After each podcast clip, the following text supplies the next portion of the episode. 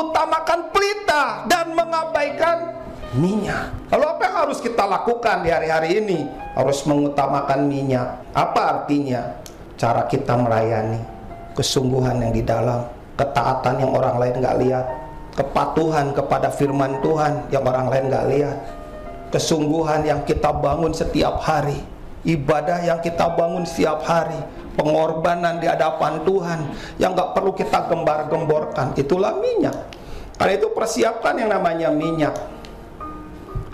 Dan minyak inilah poin penting. Kalau seandainya kita melakukan segala sesuatunya cuma pengen dilihat orang, hati-hati itu cuma pelita saja, gak berisi minyak. Kalau semuanya pengen dipamerkan, semuanya pengen ditonjolkan, semuanya pengen kelihatan, itu hati-hati. Jangan jangan itu nggak berminyak.